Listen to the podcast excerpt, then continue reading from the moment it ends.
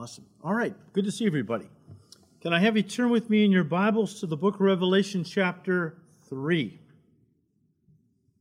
So, if you've been coming regularly, you know that we are currently in our study through Revelation in chapter 3, studying the seventh and final letter that Jesus dictated to the seven churches of Asia Minor, the letter to the church of Laodicea.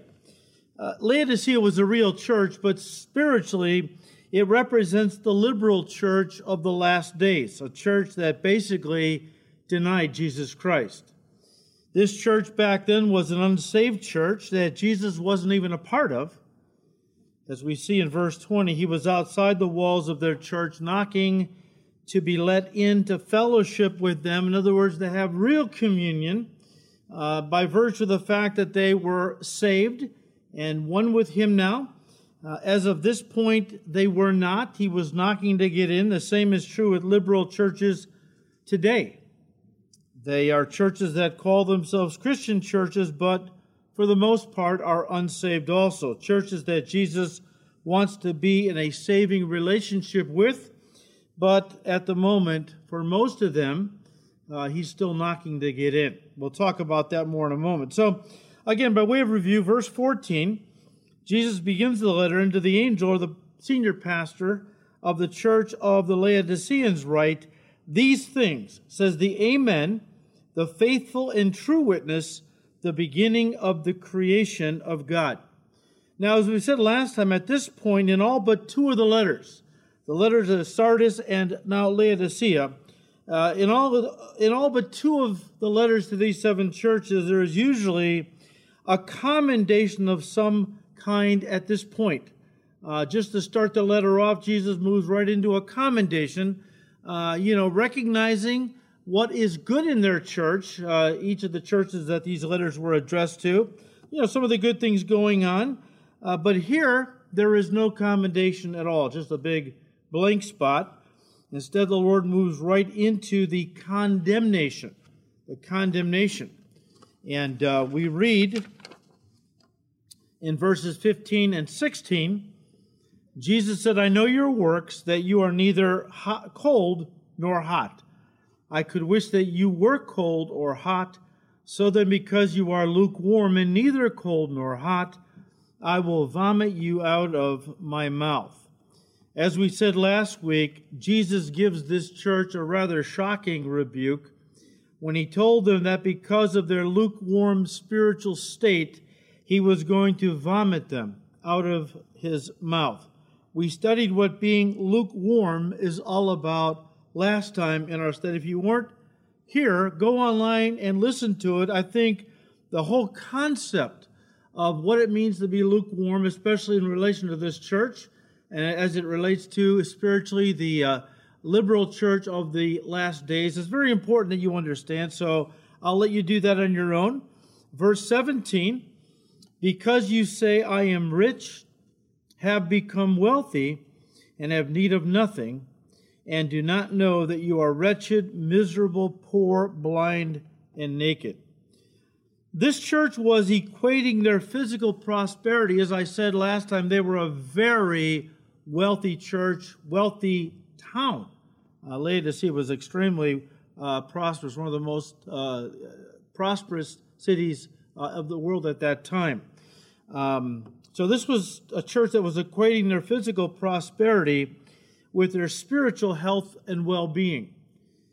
Israel did this in the Old Testament, and many Christians, many churches do it today. In other words, if the church is prospering financially, well, many churches believe it's proof that they are right with God, that the Holy Spirit is with them because, you know, God doesn't bless financially bad churches, so they think, they reason, uh, which means because we are a wealthy church, that means God is smiling upon us. We are uh, in favor with God, is the idea.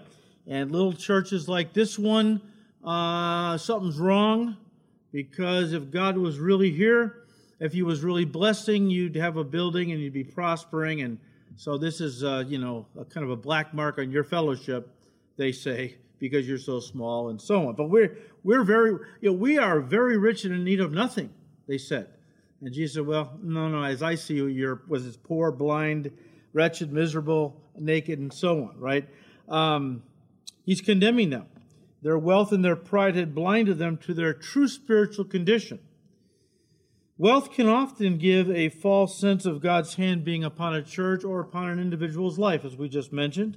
Uh, at this point, Jesus now gives the correction, uh, the cure for their spiritual sickness. He said in verse 18, I counsel you to buy from me gold refined in the fire, that you may be rich, and white garments, that you may be clothed, that the shame of your nakedness may not be revealed and anoint your eyes with eye salve that you may see.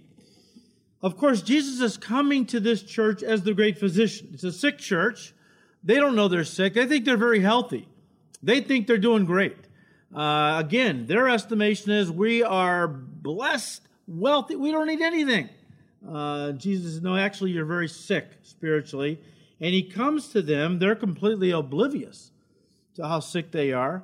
And um, Jesus comes to this church with an accurate, of course, you wouldn't expect anything less from the great physician, Jesus Christ. Uh, he comes to this church with an accurate diagnosis of their spiritual condition. And so now in verses 18 and 19, he begins to give them the cure. The cure. He said, I counsel you to buy from me gold refined in the fire, that you may be rich Jesus said, Look, my counsel, my prescription is this that you buy from me. Now, whoa, wait a minute. That we buy from you? Uh, we, we have to buy stuff from God? Uh, I thought God gives things freely. He does.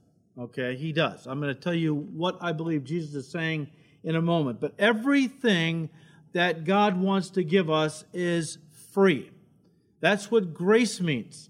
It means it means getting a gift something you did not deserve, all right? And uh, that, that's the idea here. Everything God wants to give us, especially the most valuable thing He is offering us, which is the gift of eternal life, it all comes simply by us reaching out by faith and receiving it, all right? So then, why did Jesus phrase it this way?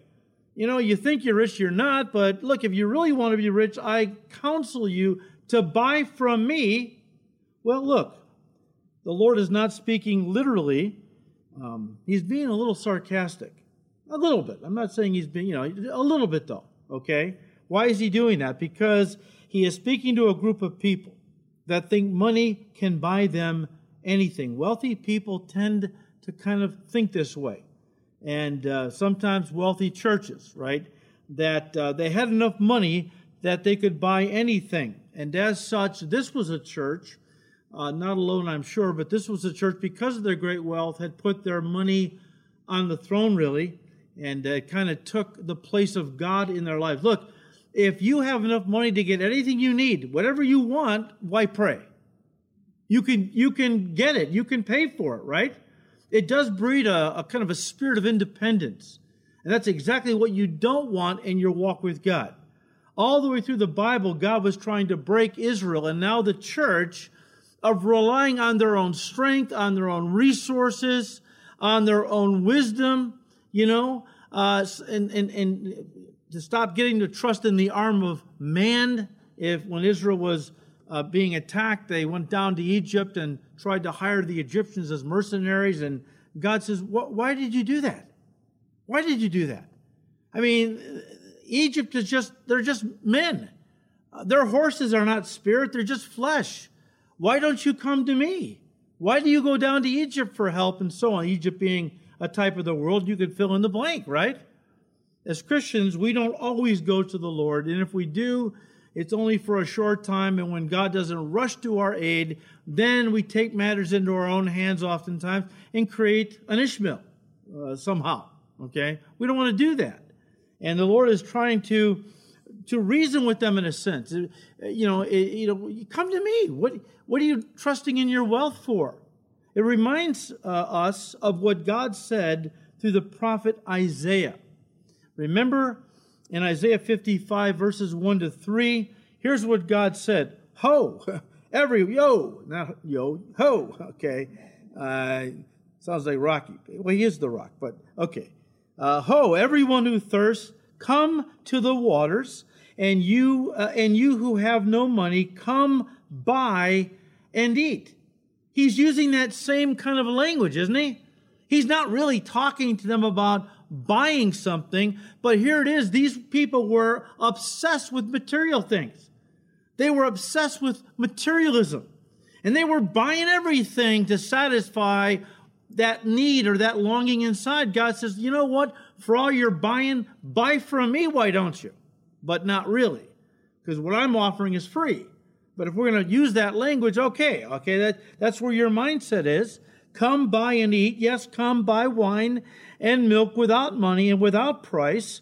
Why do you spend your money for what is not bread and your wages for what does not satisfy? Look, all we need in life are the essentials to live, right? But as Americans, we could really relate to this because this was spoken at a time when Israel was very prosperous. And again, money had kind of turned their hearts from God, and they were looking to their money to allow them to buy things that would bring happiness and fulfillment. It wasn't working. It can't work. You can't stuff a God shaped void, which is what God made all of us with. A God, you can't stuff a God shaped void with the junk of this world, trying to fill the void. Only God can do that. Only Jesus Christ can come in and fill the void. But a lot of people don't understand that, and sometimes they're Christians. Israel fell into this trap. God said, Listen, listen carefully to me and eat what is good, and let your soul delight itself in abundance. Listen, incline your ear, here it is, and come to me. Come to me.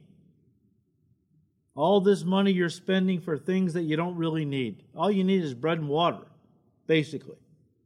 But you're so empty inside and you're trying to stuff that void with material things and you're wondering why you're never satisfied. No matter how much you acquire, America, listen, no matter how much you acquire, no matter how many material possessions or, or cars and boats and trailers and whatever it is, you're wondering why it's not satisfying you because, again, you're trying to sh- fill a God shaped void with all the stuff of the world. It never works. So Jesus said, I counsel you to buy from me gold refined in the fire that you may be rich. And again, he's not talking about literal gold. I believe the Lord Jesus had in mind the very thing Peter had talked about. In 1 Peter 1, verse 7, you can turn there. 1 Peter 1, 7. Studied this a few months ago when we were in 1 Peter. I mean, the way Peter what he says here is very much uh, what Jesus is talking about. I think Jesus had the same thing in mind that uh, Peter did. But when Jesus said to the Laodiceans, Look, here's the prescription, here's the cure. You need to buy gold from me. Well, what does that mean? Not literal gold, as Peter talked about it in 1 Peter 1 7. He said that the genuineness of your faith being much more precious than gold that perishes. Gold perishes, but not the gold that God wants us all to have because that gold, what is it? Faith in God.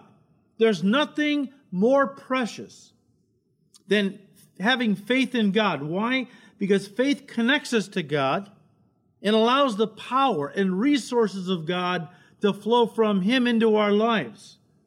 When you're connected to God, you have access to unlimited resources. I mean, all the gold in the world can't even begin to bring you what God can give you for free. But you got to be connected to Him, right? How do I get connected with God? You receive Christ as your Savior. That's, you know, positional connecting. Now you're connected to Him like the, the branches and the vine, right? But every day we have to stay in fellowship. We have to continue that communion with the Lord. As we do, it allows God's power and strength to flow into our life, His uh, blessings for whatever we need, right? And so, you know, Peter says, look, you, you want to be rich? Cultivate faith, because that's more precious than gold that perishes, uh, though it be tested by fire. Uh, may be found to praise, honor, and glory at the revelation of Jesus Christ. Uh, Peter has something in mind that we've talked about in the past, right? He's talking about our faith being purified. The tested means uh, in, in the assayer's fire. All right, what, what does that mean?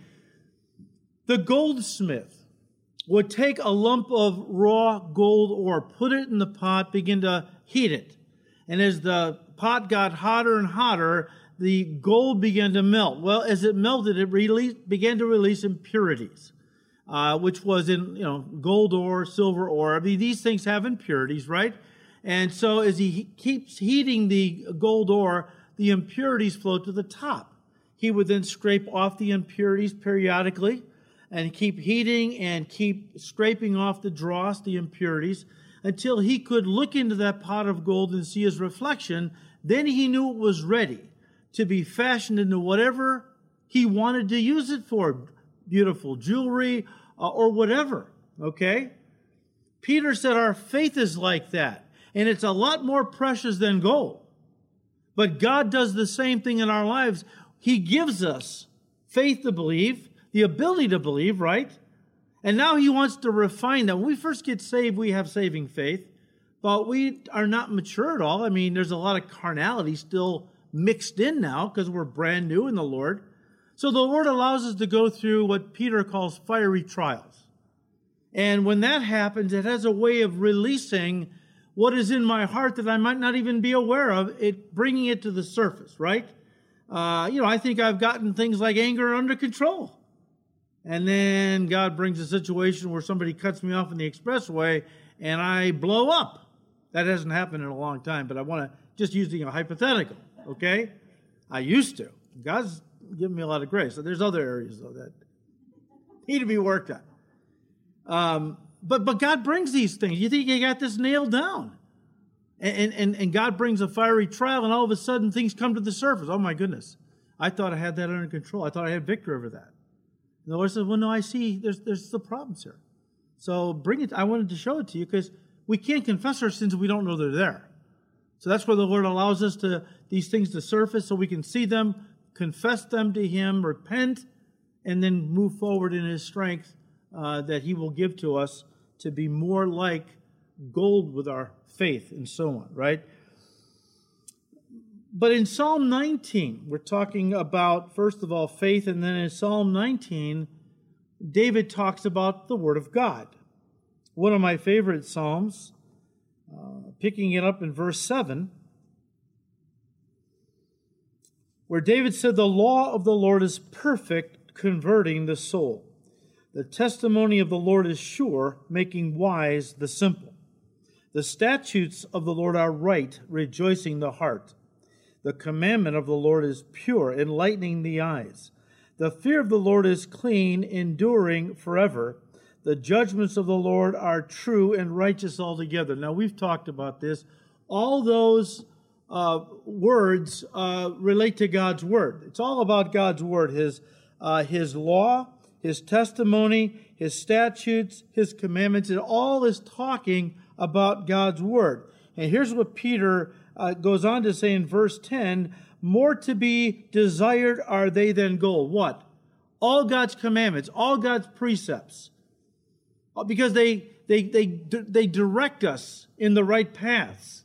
Very important point. And uh, there's nothing more precious than God's Word for giving us a roadmap in, in where to go, how to live, so that we stay on the straight and narrow and the devil can't get at us. He, he still does, but not like if you walked off the path. Okay? If you would set your eyes right ahead of you, Paul said in Ephesians, right? And don't look to the right or to the left, but, but stay looking ahead of you at Jesus is the idea, you know, but walking that narrow path of obedience to his word, uh, it'll be go well with us. It'll be, it'll be good for us, right? But so more to be desired are they than gold, yea, than much fine gold, sweeter also than honey and the honeycomb. Moreover, by them your servant is warned Yes, don't go there. Don't step off the path in that direction. And in keeping them, there is great reward. Look, what Jesus is doing, guys, he is calling to the Laodiceans to abandon the riches of the world. Eh, you know, you don't have to be poor to be a godly Christian. Uh, but if your money is on the throne of your heart, it needs to go. Like the rich young ruler, uh, good master, how can I, you know, have eternal life? Uh, keep the commandments. I, I do all those already. Then give your money to the poor. Come follow me. You'll have riches beyond your wildest dreams.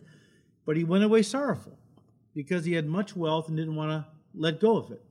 Look, that is not a universal command to every person who wants to follow Jesus. You have to be poor. Give everything away to the. Some people teach that. I don't believe that. There were wealthy people in the Bible that loved the Lord, starting with you know uh, Abraham, and you had others that were very wealthy. Uh, you know Joseph of Arimathea, David, Solomon. I mean, there have been many uh, men and women who are very wealthy and, and yet love the Lord dearly. Use that money for His glory. It's not that you have to be poor to follow Jesus, but He's got to be on the throne of your heart. He's got to be king. He's got to be supreme uh, in the one who guides your life. And if anything else is on the throne, and it may not be money in your case, it might be fame, a desire to be uh, famous in some way, to become a uh, some kind of a great musician or an actor or something, and, and it's hindering you from giving Jesus complete control. He would say, Well, that has to go. In your life, this has got to go. In the rich young ruler's life, it was his wealth, his money that had to go because it was hindering Jesus from being able to sit down and take full control of this man's life. But um, the call to the Laodiceans was to abandon their riches because they too were putting it on the throne of their life and uh, get rid of it and embrace the true riches of God, which are the Word of God and faith, as we just mentioned. Jesus is saying, look, Give the Word of God its proper place in your church, which would imply also its proper place in your life, and then believe and obey what it says. It's that's true gold. That's true wealth. The reason I feel the Lord was hitting this so hard is because a lot of liberal churches are very wealthy. Um, their message resonates with a lot of people that want to have a form of godliness but kind of deny the power, right? There's a lot of folks that are not born again um, who do want God in their lives in some capacity. And so they want a church that will be consistent with giving them some kind of spiritual spirituality while at the same time letting them pursue whatever they want to pursue that maybe we as evangelicals would say you can't do that you can't live together you can't practice homosexuality you can't uh, do this or that or you know whatever it might be because God's word says this and that.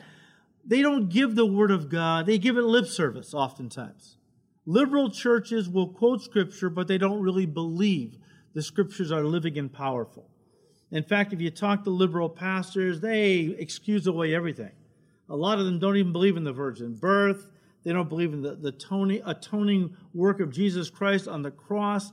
Uh, they don't believe the Bible is the inspired word of God. It's a collection of myths and legends and stories that we can maybe learn a few, few things from, but don't, don't ever use it to guide your life by. That's ridiculous. This is the mindset. And so Jesus Christ is saying, look, you think you're wealthy because you have physical wealth, but you are you have something in your midst that is more valuable than anything. Uh, money could buy it's the Word of God. And yet you don't cherish it. You don't, you don't look at it as the treasure that it is. You give it lip service, you toss it off to the side, and you do your own thing, thinking that you're so wealthy because God's blessing and you don't have to do make any changes. That, that's the mentality, okay? That's what Jesus is getting at. The Word of God, faith, that's true wealth, that's true riches. Verse 18 again. He goes on, he said, First, I counsel you to buy from me gold refined in the fire, that you may be rich. And here's the second thing, and white garments, that you may be clothed, that the shame of your nakedness may not be revealed. Now, as we said when we first started this letter, the letter to Laodicea, Laodicea was a textile town, famous for the production of a black of black outer garments made from the glossy black wool of a special breed of sheep. that grazed around the city of Laodicea. It was kind of unique to that area, this particular breed of sheep. They had this beautiful black, long, glossy wool coat. And uh, I guess at that time, um, it was very sought after. Uh, you know, it was a big thing back then uh, that, uh, and, and, people wanted this, these garments made from this black, glossy wool. And uh, everyone in Laodicea basically wore uh, these, these black garments because, of course, it was you know, unique to their city, so they all wore it as a kind of a fashion statement, right? Uh, but Jesus is saying, look, you know, he's picking up on that. Here they are all walking around with all this black outer garment, right? And Jesus is saying, look, your black garments are indicative of where you are spiritually. It's ironic, right? Uh, but your black garments uh, that you love so much, you wear all the time, really uh, these garments are indicative of where you are spiritually. What you need are white garments. Not literally, but white garments spiritually. In other words, what they really needed were the white robes of Christ's righteousness. Jesus said, You need white garments which I alone can clothe you with. When does that happen? When a person receives Christ. Okay? they are clothed in his righteousness. Um, but but uh, it, it gets into, again, something that, you know, is, is kind of um, classic with liberal churches. Liberal churches pride themselves on their good works, okay? And they do a lot of good things for uh, the community when they go out to the mission field. Uh, they do a lot of good things to help people, but in the way of social programs. When evangelicals go out into the mission field, uh, we try to help people physically, but we're there to give them the gospel, which can save them uh, eternally and, and, and uh, connect them to God who has all resources, right? Anything they need, God can provide. Liberal churches, they pride themselves on their social works, okay?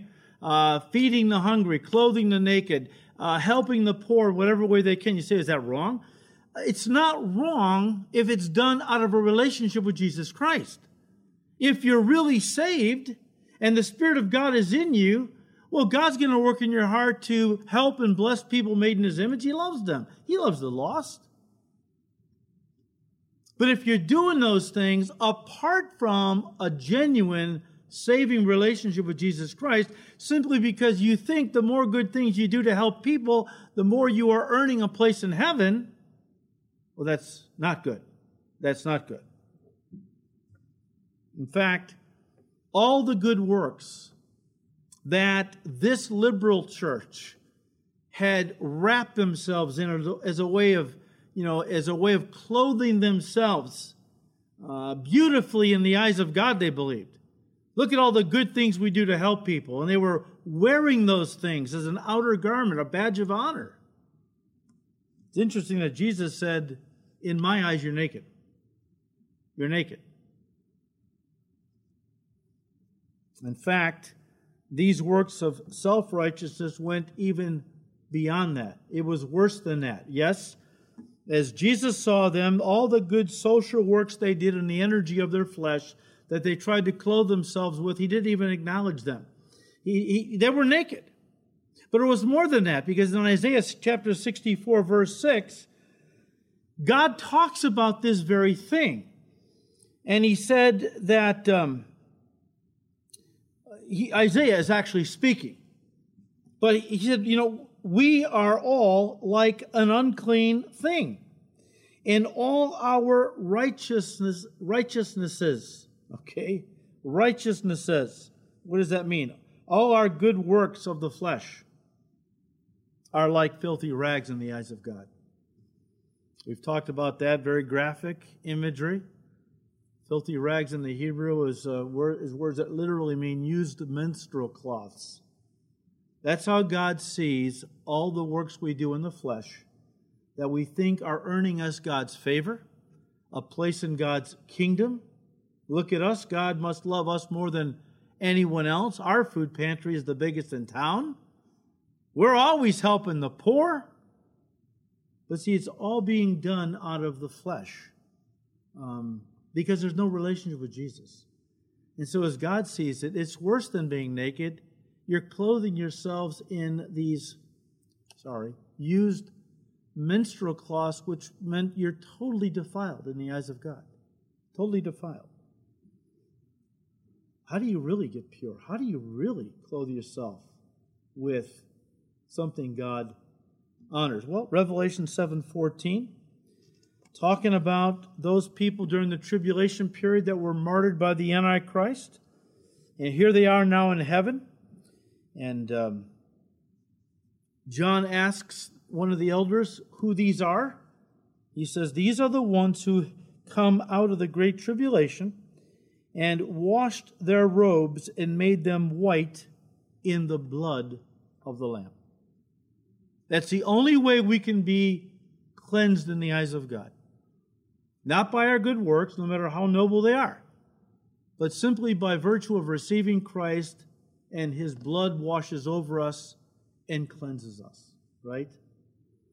Zechariah 3, verses 3 and 4.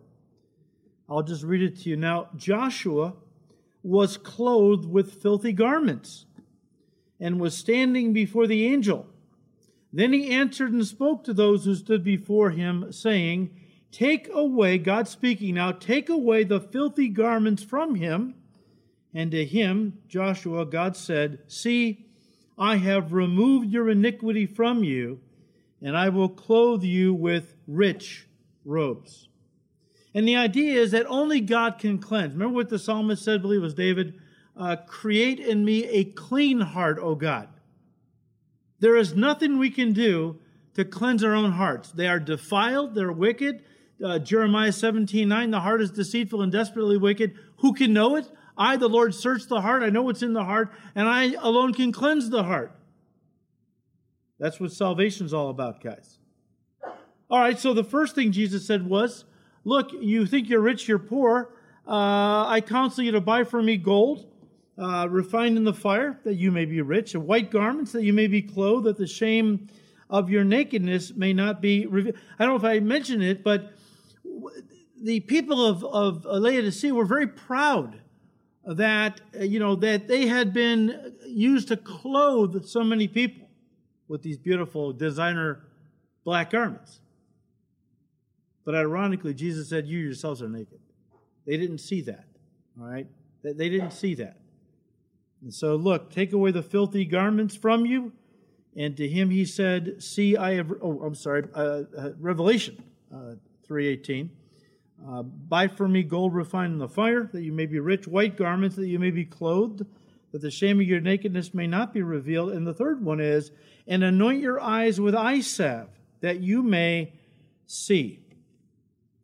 Uh, again, as we said to begin this letter, there was a medical school in Laodicea that was famous for an eye salve it had developed. This eye salve, I guess, was pretty good because uh, they shipped it all over the Greco Roman world. A lot of people knew about this eye salve. I guess it seemed to work pretty well for whatever malady uh, they had. Much of what they had uh, in the way of eye disease, or it soothed probably, it helped, and so it was very sought after. And again, as I said, exported all over the Greco Roman world. And, and again, the Laodiceans were very proud, very proud of their eye salve, that it helped so many people to see. Yet again, ironically, they never realized that they themselves were spiritually blind.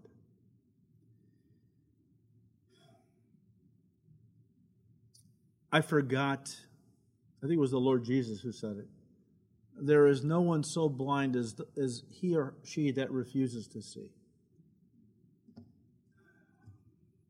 And a lot of times they refuse to see because they're convinced they see already. Okay? You're trying to get them to see God's word in a different way than maybe they've grown up interpreting it, right? So a lot of folks, and myself included, when I was in the Roman Catholic Church, I didn't read the Bible hardly at all, but when you went to church, they had a little 10 minute homily that the priest would give. And of course, what did I know? Here's the priest explaining the Bible to us in this little passage Of course I believed him. Why shouldn't I believe him, right? And it wasn't until I received Christ as my Savior and began to read the Bible that the Spirit of God now in me began to enlighten me, open my eyes. And I began to see for the first time what the Bible was really talking about. And I couldn't find anywhere in the Bible where good works saved me, as I was taught in the Roman Catholic Church. It said nothing about lighting candles, praying rosaries, keeping feasts and holy days. It was all about Jesus, receiving Christ as my personal Lord and Savior. Because when I did that, I got a gift, the most precious gift in the universe, the gift of eternal life. You know, and, and, you know, for by grace you're saved through faith, that not of yourselves. It is a gift of God, not the result of good works, lest any should boast, right? I didn't know that um, until I started reading the Bible for myself and the Spirit of God began to open my eyes. If you would have challenged me with this before I got saved, I would have wrote you off. Hey, I see. What are you talking about? I go to church. My priest tells me what these uh, verses mean, and so on. It's it's just it, it's something um, when you're blind, but you think you see. Thank God He opened our eyes. Is my point. And Jesus and Jesus could have forced spiritual vision on these people, but He doesn't force anything on us. He invites, he challenges, you know, um, because he loves us and he's given us a free will. He said, Come, let us reason together, says the Lord. He, he tries to reason with us to bow to his will because he loves us and his will is the best. But if we obstinately hold on to our will in rebellion, well, there's consequences. Consequences that God wants to keep us from because his ways are the right paths, and so on.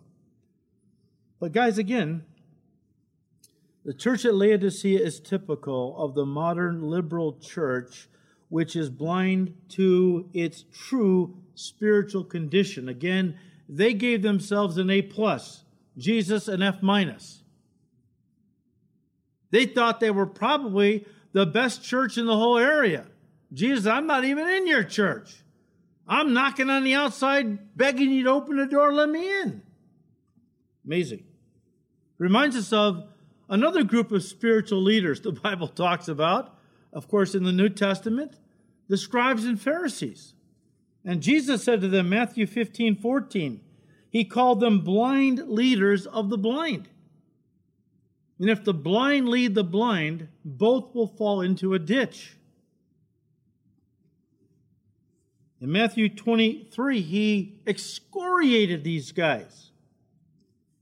He said, Woe to you, blind guides. You're the people others are following because you believe that you're leading them to me. Jesus said to God, but you're blind.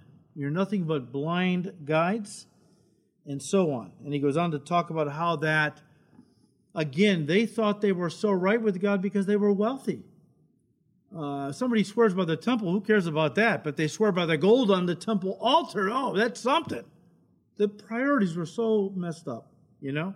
It was all about earthly riches and laying up treasures on the earth. Jesus, that is so contrary to what I want for my people. I want you to lay up for yourself treasures in heaven. They can't be destroyed, they can't be stolen, and so on.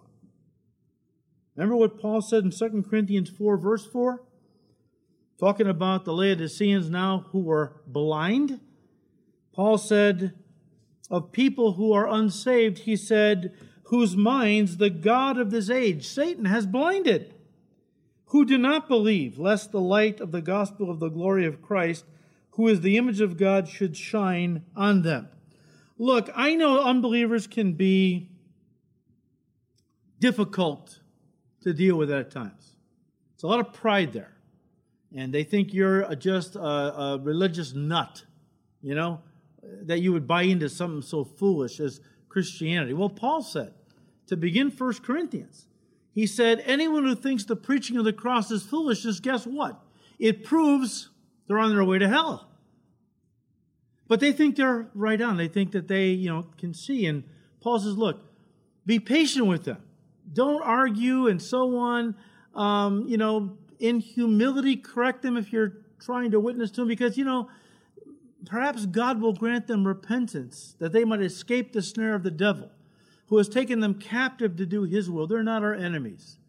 They have been taken captive by the devil. He's blinded their eyes, their minds, so that the gospel can't really shine. So, what do we do? We pray for them.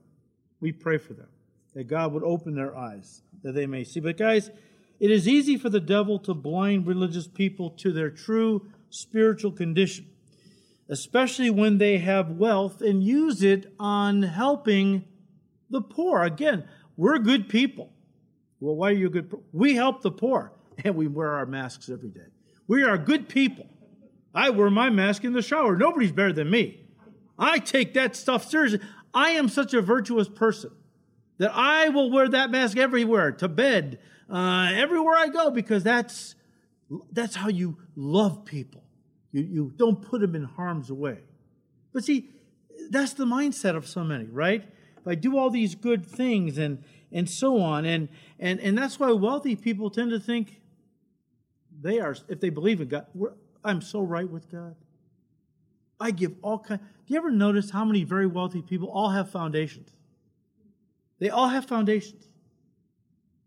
Bill Gates said, My goal is to give all my money away before I die. I don't know how his kids feel about that, but okay. I think a lot of it is, is guilt.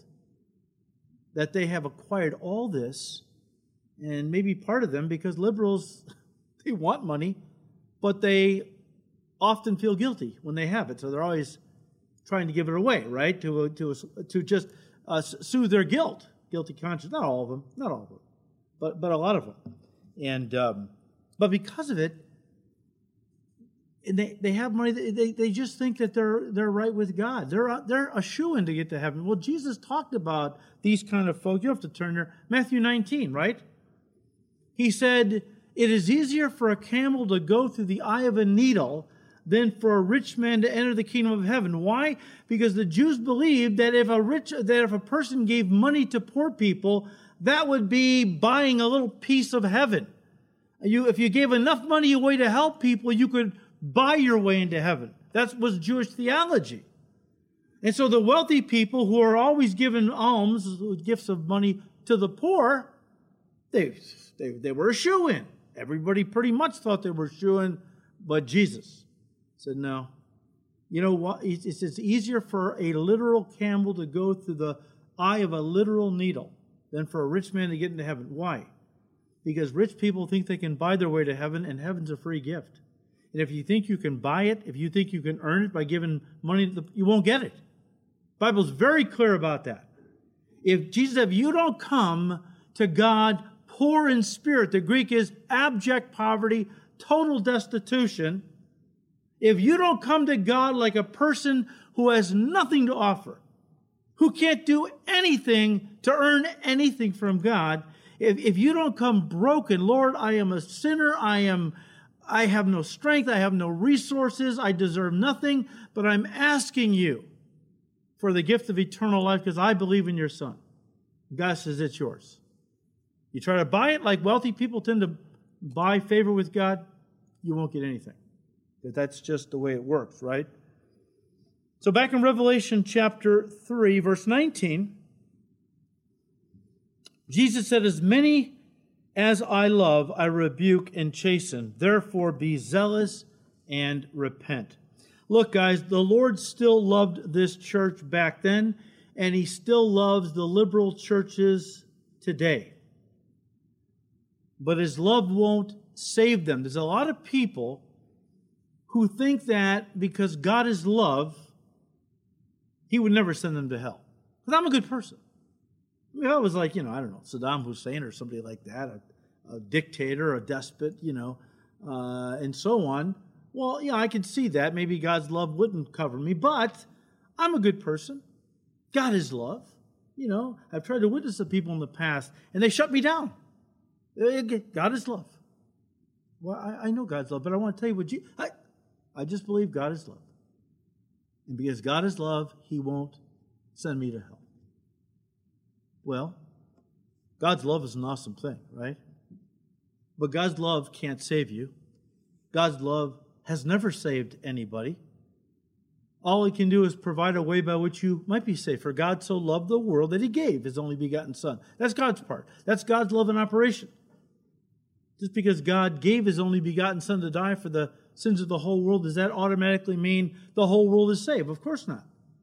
The next part is, and whoever believes in him should not perish in hell, but have everlasting life, right? So I've got to reach out now and receive God's gift, which he's offering to me through Jesus Christ.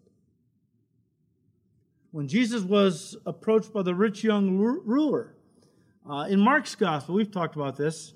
Um, Jesus looked at him and loved him, it says. But he went away sorrowful, this man, because again, he had great wealth, was not willing to let it go, and uh, he wanted to add Jesus to his life, probably as like a insurance policy, you know, uh, you know, fire protection, that kind of thing. But even though Jesus loved him, his love couldn't save this man. He had to repent and receive Christ. See, a lot of people don't understand that. They think because God is love, He just lets everybody into heaven, unless you're the worst sinner, uh, Satan, and then mass murderers or something.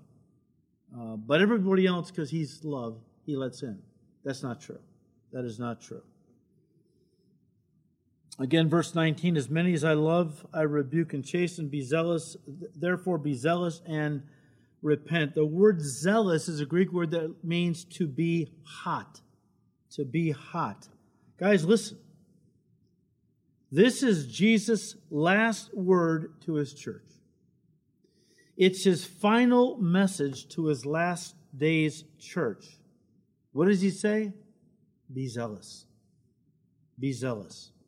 In other words, be hot. Be hot. He is ordering this church to forsake its lukewarmness and get on fire for God but to do that, they have to repent. Repent. This is a time in the history of the church. I believe we are in the last days. I believe Jesus is coming very soon for his church. This is not a time for us to be lukewarm. Now, we talked about lukewarmness in this letter relating to unbelievers. That's true. Uh, but, but Christians can not be as hot on any given time as they once were. We can cool in our walk with God. And this is a time when, God help us, we should be the most on fire. Jesus is coming. Prophecies are being fulfilled all around us. And yet, the church, for the most part, is asleep in the light. The church needs to repent. We can't get hot until we first repent of carnality, worldliness. J. Vernon McGee said, and I quote, This church needs repentance more than all the others. And the message of repentance is for the and the message of repentance is for the contemporary church today. But you will not be popular if you preach that message, I can assure you.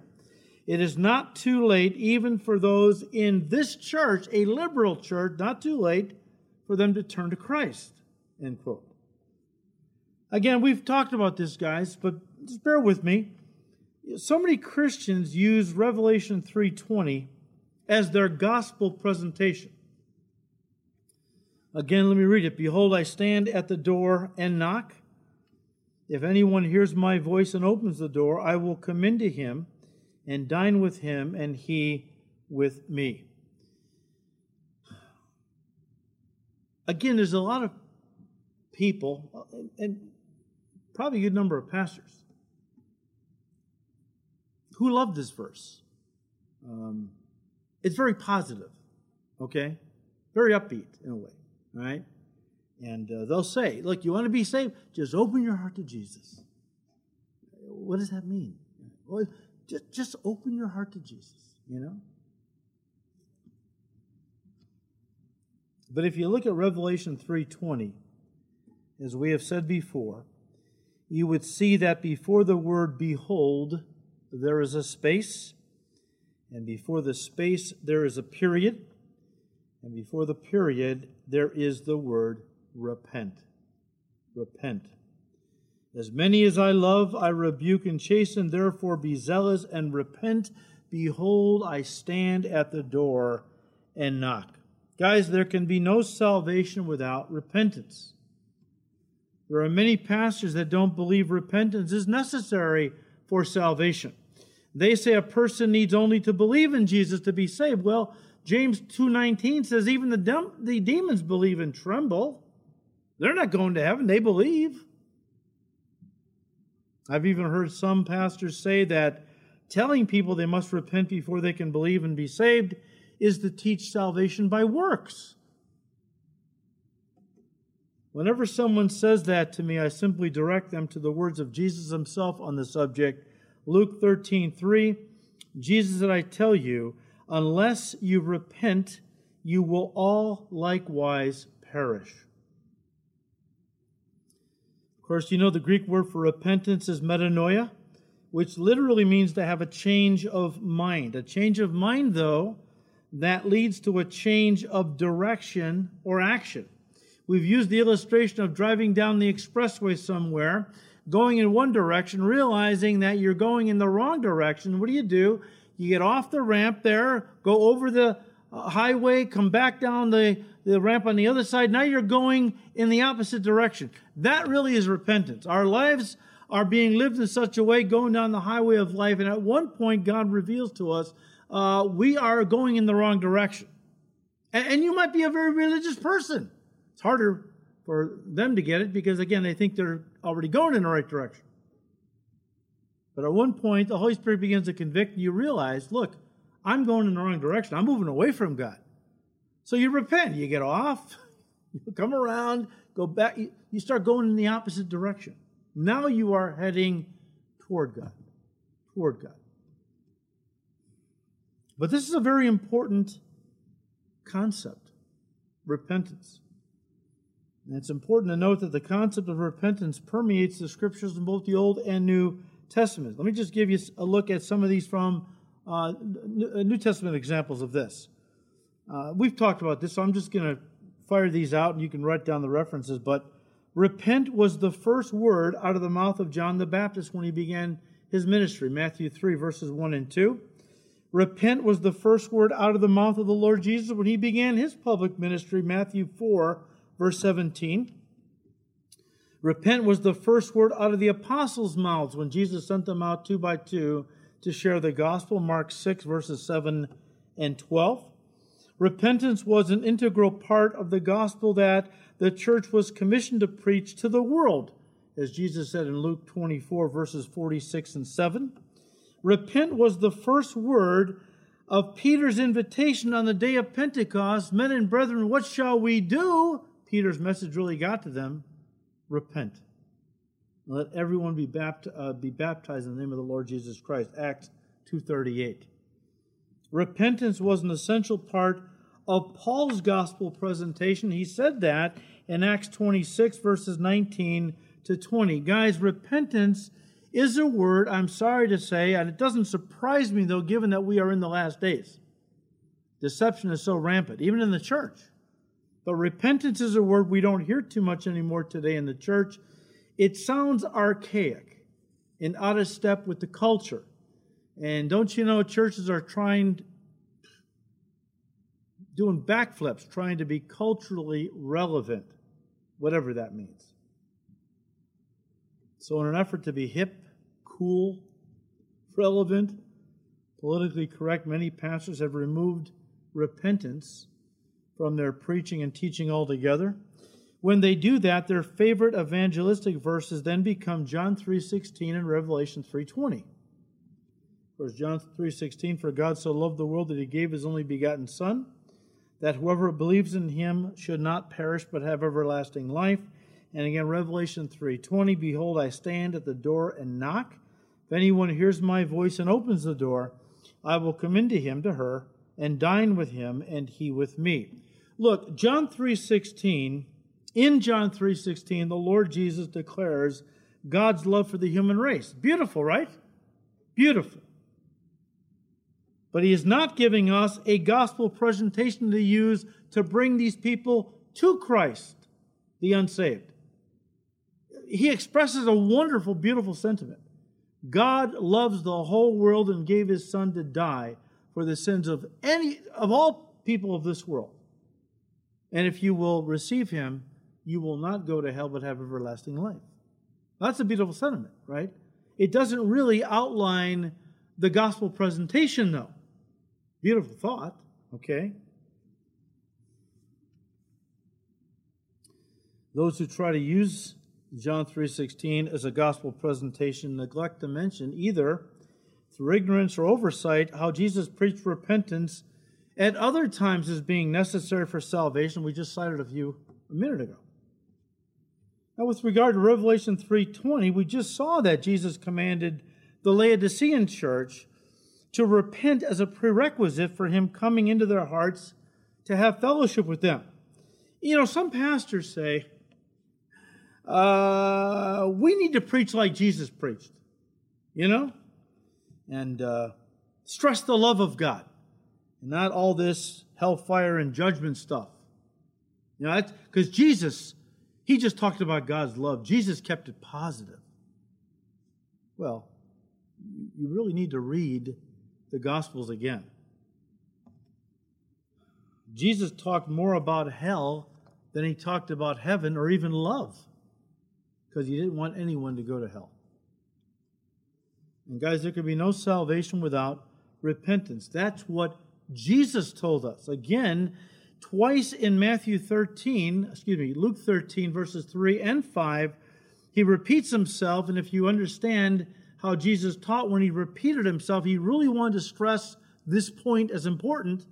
But he said, I tell you, unless you repent, you will all likewise perish. Verse 5 Yes, I tell you. But unless, uh, no, you're not going to get to heaven with, unless you repent. If you don't repent, you will all likewise perish. Well, if that's what Jesus taught us, where is that kind of preaching today? Where is it? Well, it's been replaced by a modern, politically correct gospel. You see, it's not fashionable to preach a gospel that demands people to give up their sins and worldly pursuits, to deny themselves, take up their cross, and follow after Jesus with all their hearts and lives. It's called commitment. It's called making a commitment. The gospel that we hear being preached today, for the most part, there are faithful um, preachers of the gospel.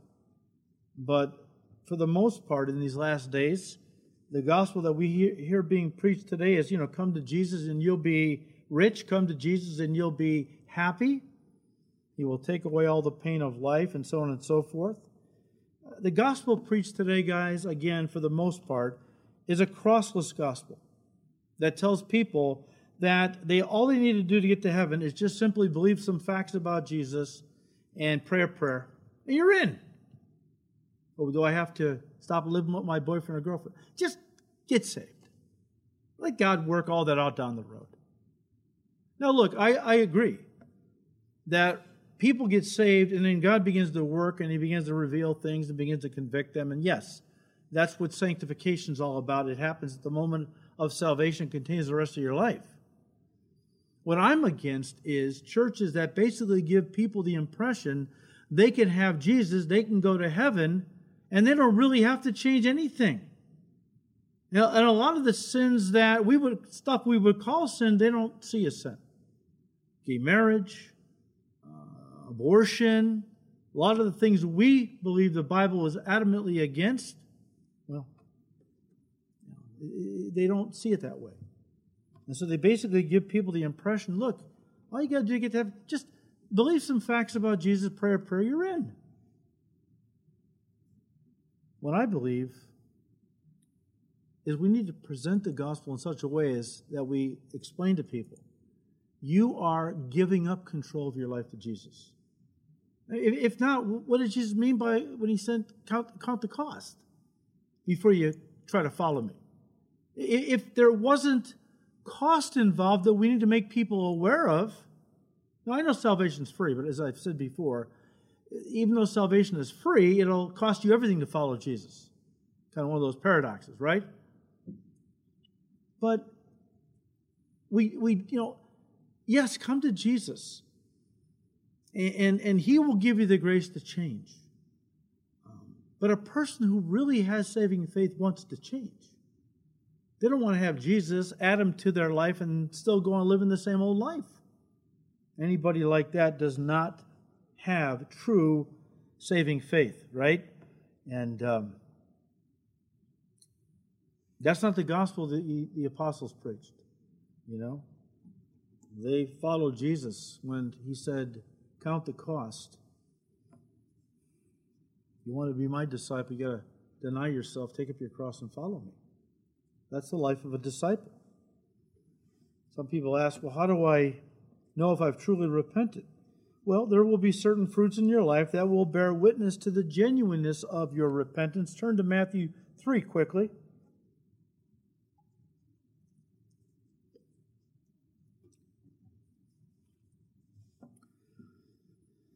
Matthew 3, verse 1 In those days, John the Baptist came preaching in the wilderness of Judea and saying, Repent, for the kingdom of heaven is at hand. Verse 7 But when he saw many of the Pharisees and Sadducees coming to his baptism, he said to them, Brood of vipers, who warned you to flee from the wrath to come? Therefore, bear fruits worthy of repentance. Biblical repentance, true biblical repentance always involves a change. Sometimes that change takes time. I'm not saying, don't misunderstand me, you got to change first and then you can receive Jesus and be saved. No, it doesn't work like that. But again, true biblical repentance always involves a change. You're a new creation. If you're really born again, everything's going to start changing. I mean, because you're a new creation now. The Holy Spirit lives inside of you. And He's working from the inside to make you all that Jesus wants you to be on the outside. Remember what Jesus said cleanse the inside of the cup, it will overflow, and cleanse the outside also. It starts in the heart with a new birth. Religion tries to get you to clean you up from the outside in. That doesn't work.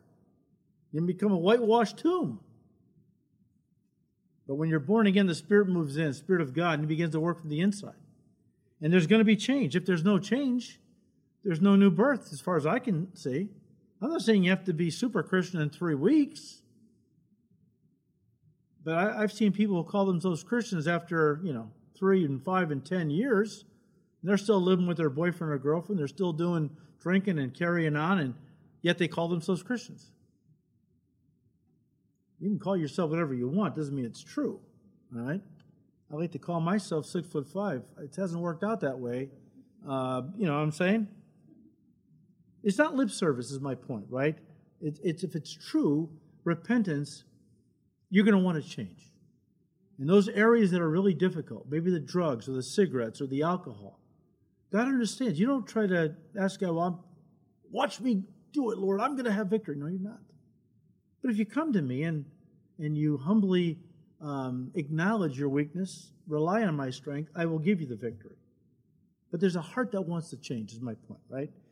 Again, Revelation 3:20, Jesus said, "Behold, I stand at the door and knock. If anyone hears my voice and opens the door, I will come into him and dine with him and he with me." Notice Jesus' invitation to this church. If anyone opens the door. He is not speaking to the church in general, is he? It's too far gone. The only hope now is to rescue individuals out of this church before it's too late. And if we're talking about the last days apostate liberal church, uh, rescue people out of the these churches before the tribulation period or God's judgment begins. Guys, let me just say this: the liberal apostate church of these last days is not going to be saved, not not as a whole. Let me say it again: the liberal apostate church of these last days is not going to be saved uh, and taken to heaven at the rapture before the world enters into the tribulation. I'm not saying that individual liberals won't get saved out of these churches, hence Jesus' invitation to individuals. I'm knocking. Open your heart. Let me get you out of this dead, sinking ship, is what you're in. A church that's dead. It's going under. Don't go under with it. Open your heart to me. Let me come inside and save you, deliver you from this, right? Well, I said, if any of any of you not to the church in general, but to any of you. If you hear my voice and open the door of your heart to me, I will come in and save you. I know individual people in these churches can get saved. What I'm saying is, when I say that the liberal apostate church is not going to be saved, I don't see them all of a sudden overnight becoming evangelical, is my point. They are liberal apostate churches. I just don't see anywhere from Scripture that uh, they're going to all of a sudden become on fire, uh, on fire evangelical spiritual churches, right? Look to the liberal, to the uh, Church of Philadelphia. Jesus promised to remove them from the earth before the tribulation period, right? He makes no such promise to the church of Laodicea. But rather, Jesus said they will be going into the tribulation period. And I believe, guys, that this liberal apostate church that goes into the tribulation period will then partner with the Antichrist by, be, by becoming part of the Antichrist world church, which will be led by the false prophet, as spoken of in Revelation chapter 17. When the rapture happens, all that's left on the earth are unbelievers. Some religious unbelievers, some secular unbelievers, all unbelievers. Now, the Holy Spirit begins to work very hard now after the rapture to begin to reach these folks for Christ. A lot of them get saved after the rapture. But um, this is a liberal church that's going into the tribulation period. And hopefully, as they're in the tribulation period, some of them will bow the knee to Christ and get saved. All right, let's finish up.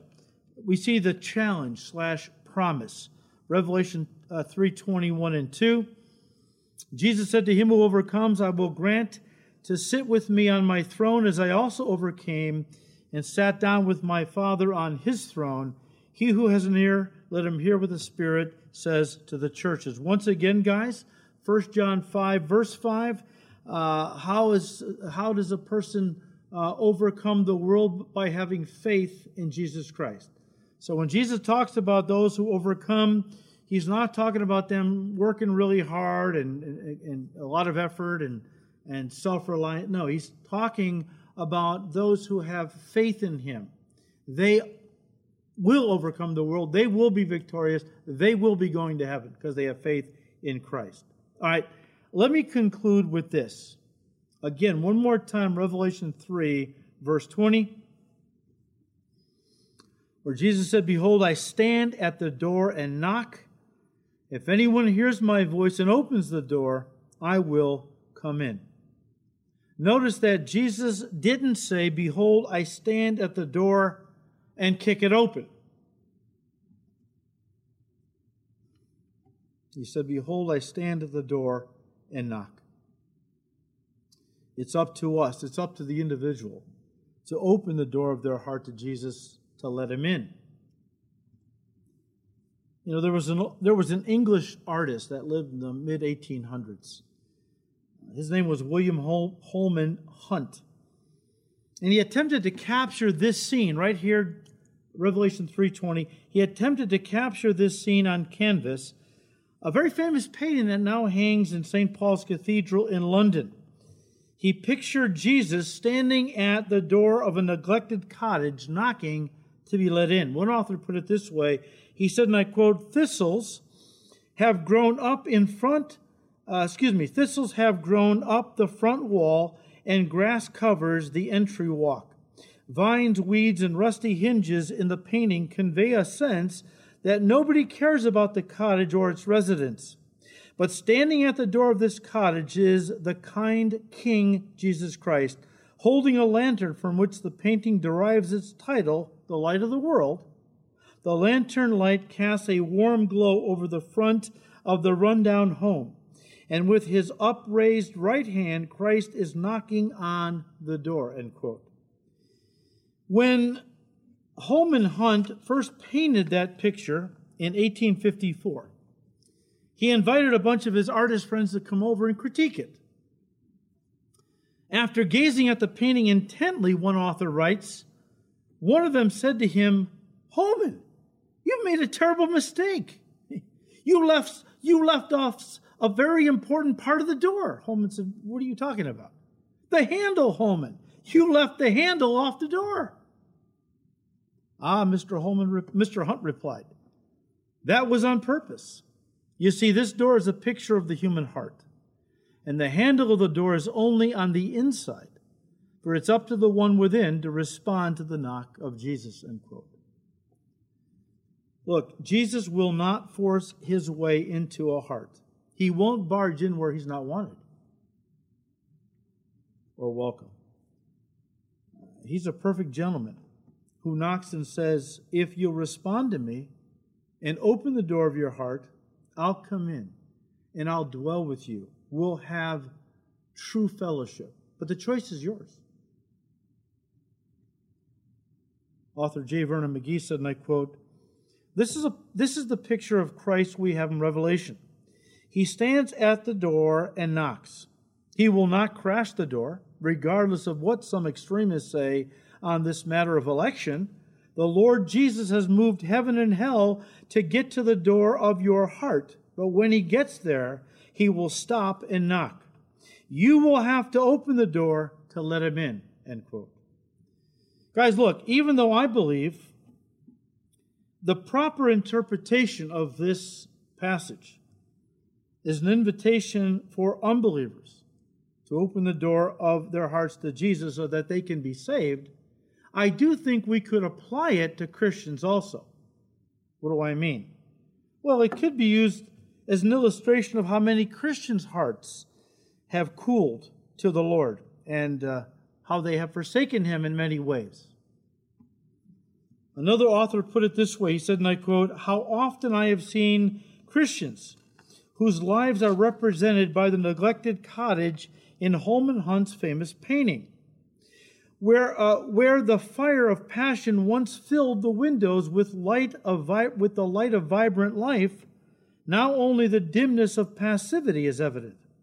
Once the pathway was packed firm and the grounds weeded and trimmed for the frequent welcomed visitor, but now the threshold is rarely crossed, and the door that was always ajar in anticipation of the Master's fellowship is now shut and locked from the inside against a friend who was now regarded as a stranger. Look, we're done. But, but let me say this, okay? One of the saddest things is for a person to receive Christ, fall in love with Him, receive Him, be set on fire. All they can think about is Jesus. All they talk about is Jesus. They, they witness to their friends and their coworkers and family members. They're just, they just want people to know they're Jesus. But then something happens. Over the course of time, their heart begins to cool. Maybe some of the world starts slipping in, like with Solomon. He started off good in his walk with the Lord, but over the course of time, the world kind of seeped in, and he walked away from God for a long time.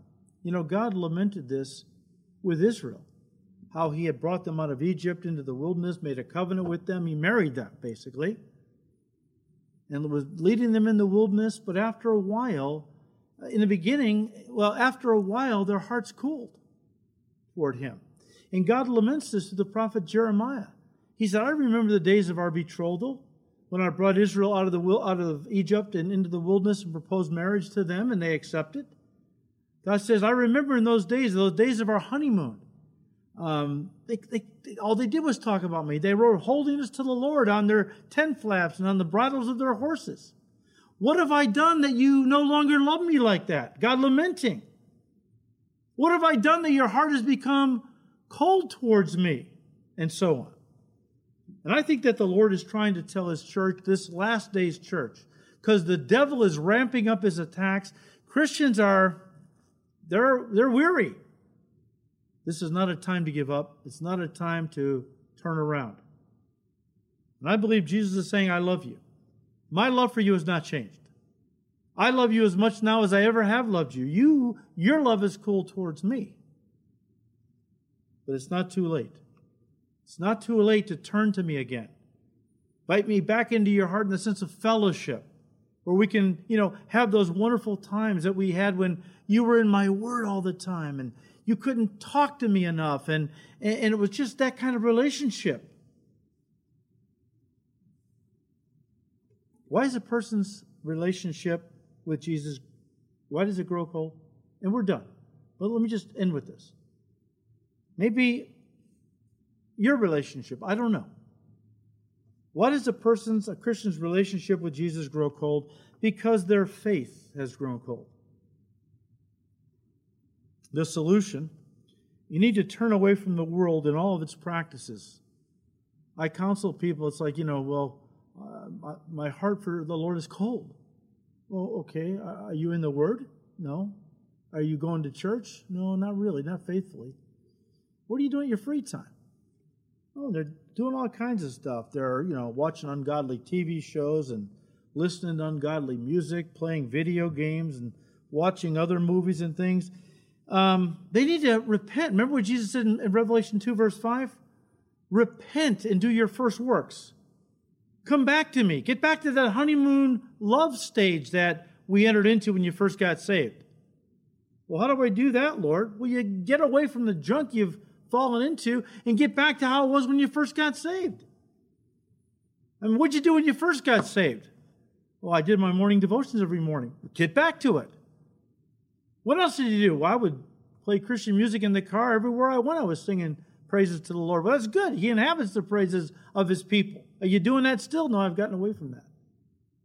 Listen to praise again. Praise God. And just, you know, get in the Word. Get back into fellowship. It's not rocket science. But a lot of Christians have drifted. They don't realize they've drifted. They think they're fine with the Lord, like Laodicea even though Laodicea, they were not even saved. But you understand my point. They need a fresh infusion of God's Spirit, a fresh infusion of faith, because faith connects us to God. The stronger our faith, the stronger our connection and relationship with God. Very simple, guys. Romans 10 17, faith comes by hearing, and hearing by the Word of God. We have to get back in the Word. And I'm not talking about reading a verse every day, thinking that's going to keep the devil away. I'm talking about some serious Bible study, you know? Getting into the Word, taking your Bible with you, reading it when you have some free time here and there throughout the day, asking the Spirit of God to fill you afresh. So, God willing, next week we will begin chapter 4. And I think chapter 4 is pivotal for us understanding what comes next. So, God willing, we will get into it next time. Let's pray. Lord, we thank you for your word. We thank you, Lord, that you never give up on us. And even when our hearts cool, you're knocking, knocking, knocking. Let me in. I want to have fellowship with you. Don't forsake me. Don't turn your back on me. And Lord, thank you that you're so tenacious. You never give up on us. And give grace, Lord. We need revival in these last days. Father, the darkness is intense. The devil is on the move. Lord, please revive your church that we may go in the power of the Spirit and be used to bring a great awakening to our nation. Lord, we thank you for your kindness. We thank you for your love. We ask you to keep blessing these studies in your word. We ask all this in Jesus' precious name. Amen.